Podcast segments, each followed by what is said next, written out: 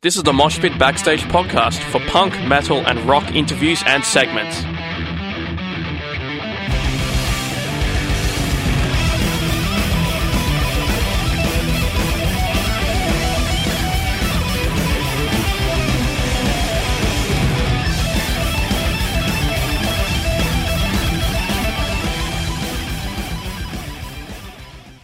Loki is the vocalist for Hybrid Nightmares, who are releasing their debut full-length Almagest tomorrow. They'll be touring Australia through October and November, playing at the Eastern Hotel in Ballarat on October 20th, and launching the album at the Evelyn Hotel in Melbourne on October 21st. Loki, thank you so much for joining me. You're most welcome, Ben. Now, let's talk about the album. When did you Sure. start working on it? You you finished off the ages. When, when did you start working on it after that? So, I believe we started working on Almagest uh, in Easter or Labor Day weekend of 2015. So, it was actually smack bang at the start of the Ages cycle. Um, we, we tend to get together and do a bit of a, we call it professional development weekend, but it ends up being a, bar, a four day barbecue um, to discuss what we want to do over the next year. And um, not last year, but the year before, we got together and uh, started talking about what we wanted to do with the album. How do you guys go about writing the album? Is there particular members who contribute uh, a significant amount? Is it a joint effort? How does that all work? Sure. So in this run, we did um, a bit more of a, co- a collaborative approach. John, of course, has historically brought a lot of the uh, the content, um, but uh, this time, and, and this time as well, I'd say he was responsible for, at least in the first instance, most of the album. Um, there's a track on there or two that were sort of Ben's original ideas. One of them's Gumley's, but uh, once again, we, we you know you sort of bring in the riff bank and then chop it all together into into the final product. And that was quite a lengthy process this time. So we uh, we wanted to take our time with it to make sure the album was just right. In terms of like you've got the music, but uh, with with a concept album like this, obviously that kind of plays a really large part in it, and it can kind of shape the album to an incredible degree. What kind of came first? The the music? Did you start writing the music? Did the ideas start flying about what you wanted to write the lyrics about? Wh- wh- Where did that all fit in? Well, in that first uh, concept meeting, that first barbecue back in 2015, um, John sort of came and said, "Look, guys, I've got this idea for a concept album about uh, the Almagest, uh, well, Almagest rather." And um, he came to us with the idea, not not so much the lyrics or or the or the story, but the you know the core of it. We wanted to follow this sort of model. We want it to be around the Almagest, uh, involving some kind of journey, either outwards or inwards or whatever it might be. Um, so at least for this instance, uh, for the album, uh, the, the concept very much came first, and, and we tend to do that with our releases as well. With the ages, we, we were sort of like, oh well, the, uh, as you recall, it was about um, it's loosely based on the Hindu yugas, and so we said, oh, we want to do the release like this, and we did like that. And very similar to the to, to Almagest. It uh, was very much a concept first before it was uh, an album. What what is the Almagest? Okay, so um, the Almagest, or other Alma Jest, uh, was written by Ptolemy quite some time ago, and it's about um, it was sort of the original uh, model for the solar system, where Earth was in the middle and everything sort of revolved around us. Um, and so we based it on that, and, and it's you can see that through the track title, through the album artwork, through the story, the way that uh, the, the pilgrim, as he's known, journeys outwards from Earth to, to the edge of our solar system. Um, and so, so that's where it's rooted, but then we've taken elements from various other sort of, like we tend to do, various other stories, um, historical fiction, as well as uh, other other religions, esotericism, that sort of thing. the idea of sort of journeying through zones on top of or around each other, very sort of reminiscent of, of Dante's and uh, uh, the Divine Comedy. Um, you know, people obviously think of the Inferno, but given this kind of heavenly idea, maybe the uh, the uh, paradise is perhaps more apt for this. W- w- did that play into it at all? A little bit. There's a there's a slight nod to Virgil um, with the guides. There's two guides you'll see on the cover. Uh, the, the, the pilgrim, as it's known, has these two guides. One sort of representing reason and logic, and the other representing uh, zealous faith. um, they tend to guide him through. So, so that, that was drawn, or at least is an homage to uh, Dante's Inferno and Virgil in. Um, but a lot of it is, more heavily to do with the, the concept of uh, the Alma Earth being the centre and uh, and the journey of the pilgrim towards whatever uh, is, is at the edge of, of, of its life. We talked about the ages um, a little bit last time we were having a chat. And we, we, we briefly touched on the idea of the uh, the obelisk sort of playing a prominent role in your second EP as well as the cycle of the ages.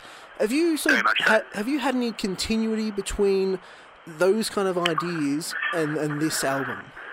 Sure. Um, that's a fantastic question about the obelisk. It doesn't actually appear uh, on this album at all.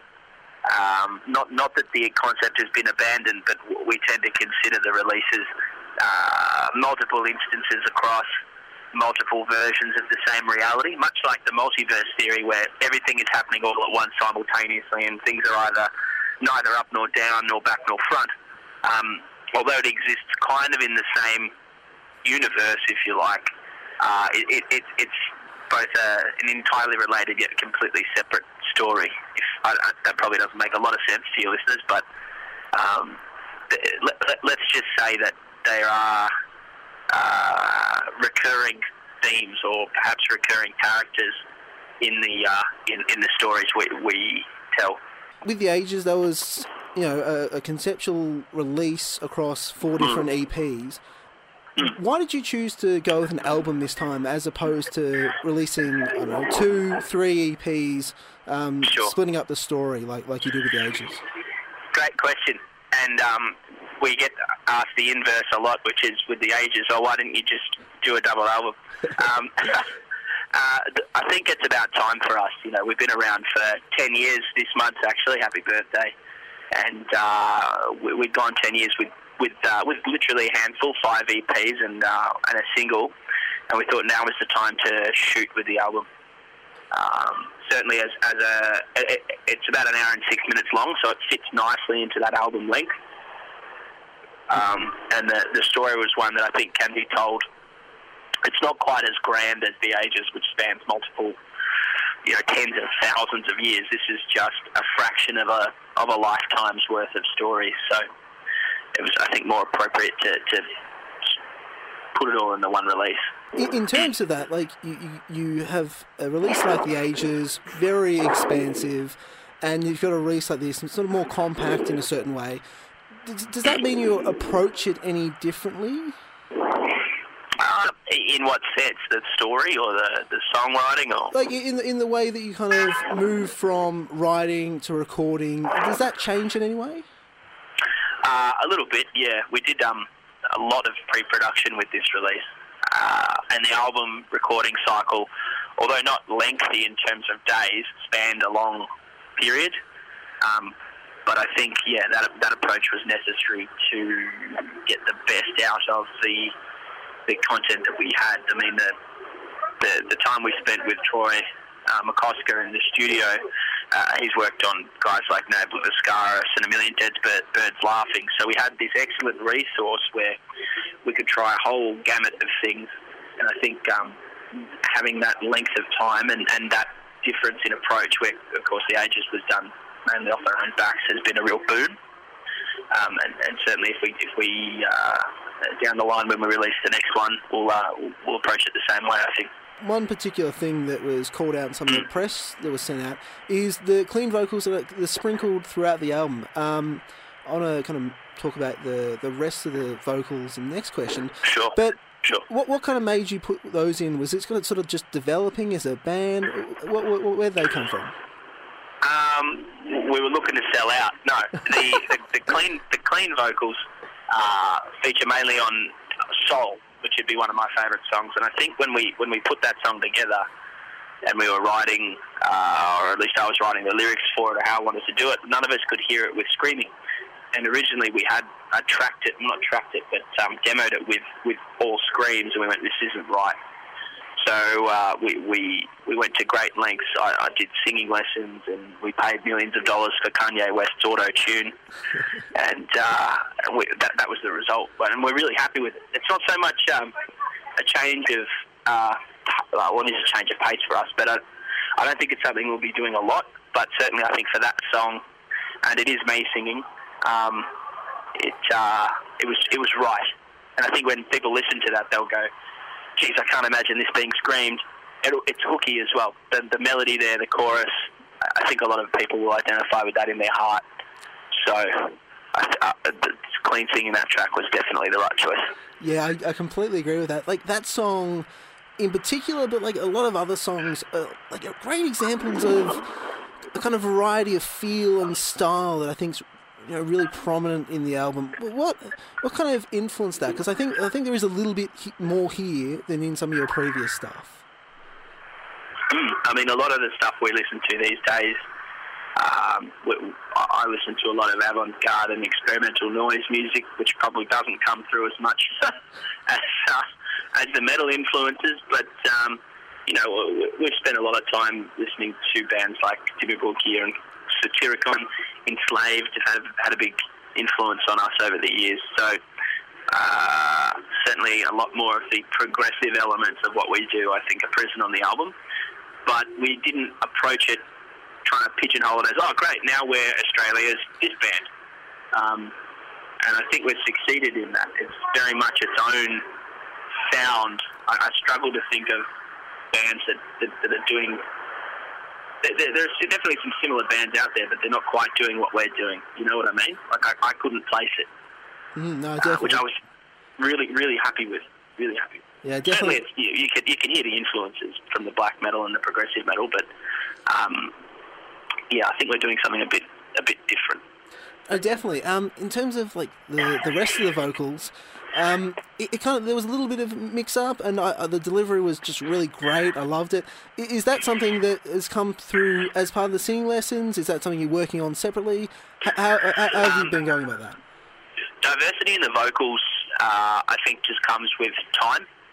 I've been doing extreme music and singing in extreme music for 12 years now, and I think as you go on, your voice settles a bit, and you start to realise what you're good at and what your strengths are, and, and work on.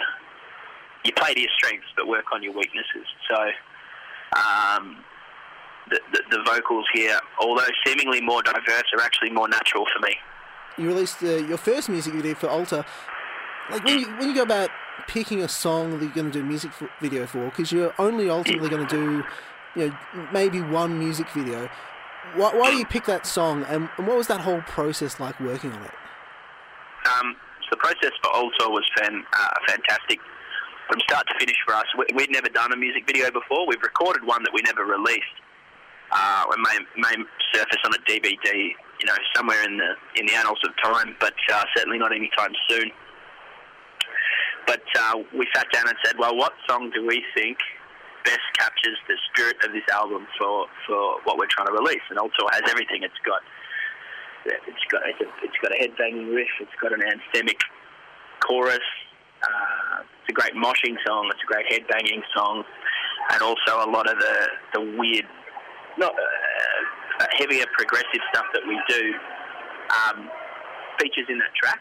So I think that's why we picked that song. Also, uh, from the video clip perspective, we had the privilege of working with Imperium Pictures, who are a new a new crew um, and they were a joy to work with. That thing, that clip was recorded in less than a day, um, and we uh, we were very happy with the with the result. The album's going to be released tomorrow. For you, what what does that day look like? Is there anything special about the release day? Yeah, it's a full moon. Um, it's the day before our first full-scale national tour. We're touring to every capital city except Darwin. Uh, unfortunately, we, we don't have a contact there but uh, we're touring to every other capital city. And uh, so for us, yeah, tomorrow, October 6th, is a significant date. Beyond that, there's there's not much else to it. Um, the, the full moon's very important to us. It, you know, we, we, we're at the peak of our power under the full moon. I know that will sound weird to some people, but uh, it, it has a lot to do with the way things happen on Earth. And I think that's presented as well in the second track of the album, Luna, And when people are listening back to that tomorrow and, and maybe contemplating the full moon and, and its effect on people, uh, they might they might see it in a different light, if you like. When we last spoke, you were preparing for Hell in the Bay 4. How did number 5 go? Brilliant. Sell out again. Um, couple of minor technical difficulties, but uh, that's to be expected when you've got a boat full of uh, metalheads out on the bay having a good night and uh, you're not entirely in control a lot of the time. You know, you depend on the boat to have its power supplies and that sort of thing. But everyone had a fantastic time. There was no trouble. Everyone went home with a smile on their face saying, see you next year, Loki, see you next year, Loki. So, you know, we, we, we love it. We're, we're gearing up for number six already. Uh, and I don't think that'll stop anytime in the near future. Your new costumes, love them. They, they really embody kind of the, the idea of um, the, the space, but in, in, a really mystical kind of way. How'd you go about yep. creating them? Uh, I, we sort of went to um, so our drummer uh, Adam. He built those costumes from scratch, uh, or rather forged the armor in the hell, fire, and all that sort of stuff. Um, he, he built those costumes from scratch in his garage, and we, we went to him with like, oh, I wanted to have big shoulders, or I wanted to have this sort of vibe. Uh, and we had some sketch drawings and that sort of thing. And then he came back with uh, with what we call the armour now, and um, we were stoked. It's, it's easy to breathe in. It's lightweight. Uh, it's cool. It looks really warm, but it's actually quite cool. Uh, and it looks cool. It looks great. I again, I, I, I can't think of anyone, at least in Australia, who's approaching their live show that way. So yeah, again, we're, doing something I think a little bit special and a little bit different. This is one of the, these kind of weird things that often with almost everything in life, the more you do of something, the easier it gets. But with a band, choosing a set list can become more difficult. I know some of the bands that have been around for decades have a lot of trouble, but you like you've you've got the ages, you've got this new album, which I reckon you could play basically all the tracks from, and it'd go down great. How, how do you go about picking between that, you know, and as well as your uh, first EP? Uh, we um, that's always been a real tough one for us. This uh, this album cycle, we're playing at the at the headlining shows. We're playing four tracks at uh, touring shows, depending on the set length, we're playing between two and four tracks off the new album. Uh, there are no songs off the self-titled in any of the sets, and there is a handful of songs from the ages. And I think um, for no other reason than, than set length and what we think fits conceptually within the set. Uh, we're certainly not trying to tie in. Uh, you know, More Not the Dead is very much a Viking boat song, and it doesn't really fit thematically with uh, you know, a half man, half machine floating outwards to the edge of space. So we've tried to pick thematically, or at least story wise, um, songs that fit. And that was the main approach. Everything we do is quite intentional. Uh, there are songs that are obvious singles from the ages that we've left off the set, uh, not because they're not great, but because they do not fit the set conceptually. And last question about your live shows is like any international touring in the works? Is that something you're looking at, or? Uh, yes, we've recently announced or about to announce uh, another Japanese tour with Elevati.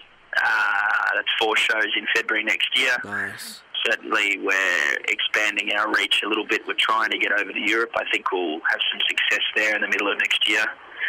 And uh, other than that, you know, we'll just um, play the cards where they fall. We've got a really good network of allies and supporters now. So I think we can hit the ground running with this album and, and you know conquer the world as is our destiny as spacefaring uh, demon warriors. When did sure. you first start doing th- these kind of vocals? Uh, screaming vocals. Yeah. Um, about 12 years ago. My, my first band was a band, it was a garage band with uh, a friend of mine who used to play in Brutonomy. Uh, and he and I did a, a really basic sort of garage black metal project, and that, that's when I started with it. But um, in terms of doing it as a band, but even then, when I was you know 11 or 12, I was singing along to bands like Immortal, Dimmu Borgir, Cradle of Filth, those sorts of bands, trying to emulate the style. And so, yeah, maybe, maybe 15 years as an amateur, or 15 years since I started as an amateur, and 10 years professionally, maybe. Nice, nice. That'd be about right. Almagest will be released tomorrow. Uh, Hybrid Nightmares also be touring Australia through on October and November, playing at the Eastern Hotel in Ballarat on the 20th, and launching the album at the Evelyn Hotel in Melbourne on October 21st. Get, that, get down there, guys. Loki, thank you so much for joining me. Um, it's a really You're most welcome. it's a great pleasure talking to you. Cheers.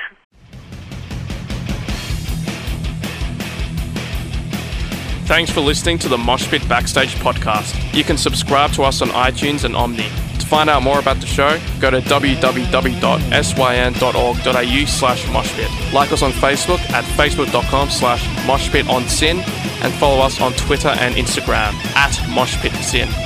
The regular Moshpit radio show broadcasts punk, rock, and metal tunes and interviews every Thursday nights on SYN 9.7 on FM and digital radios. Listeners outside of Melbourne, Australia can stream SYN 9.7 online at www.syn.org.au.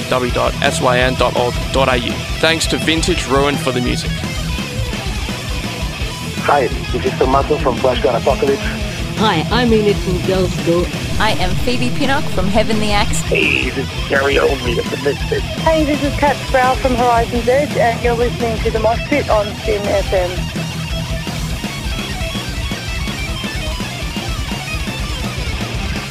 Hi, this is Einar from Leprous. Hi, I'm Virginia Lilly from the band Lily. This is Raul from 1349. Hey, what's up, everybody? This is Ali from Zebrahead.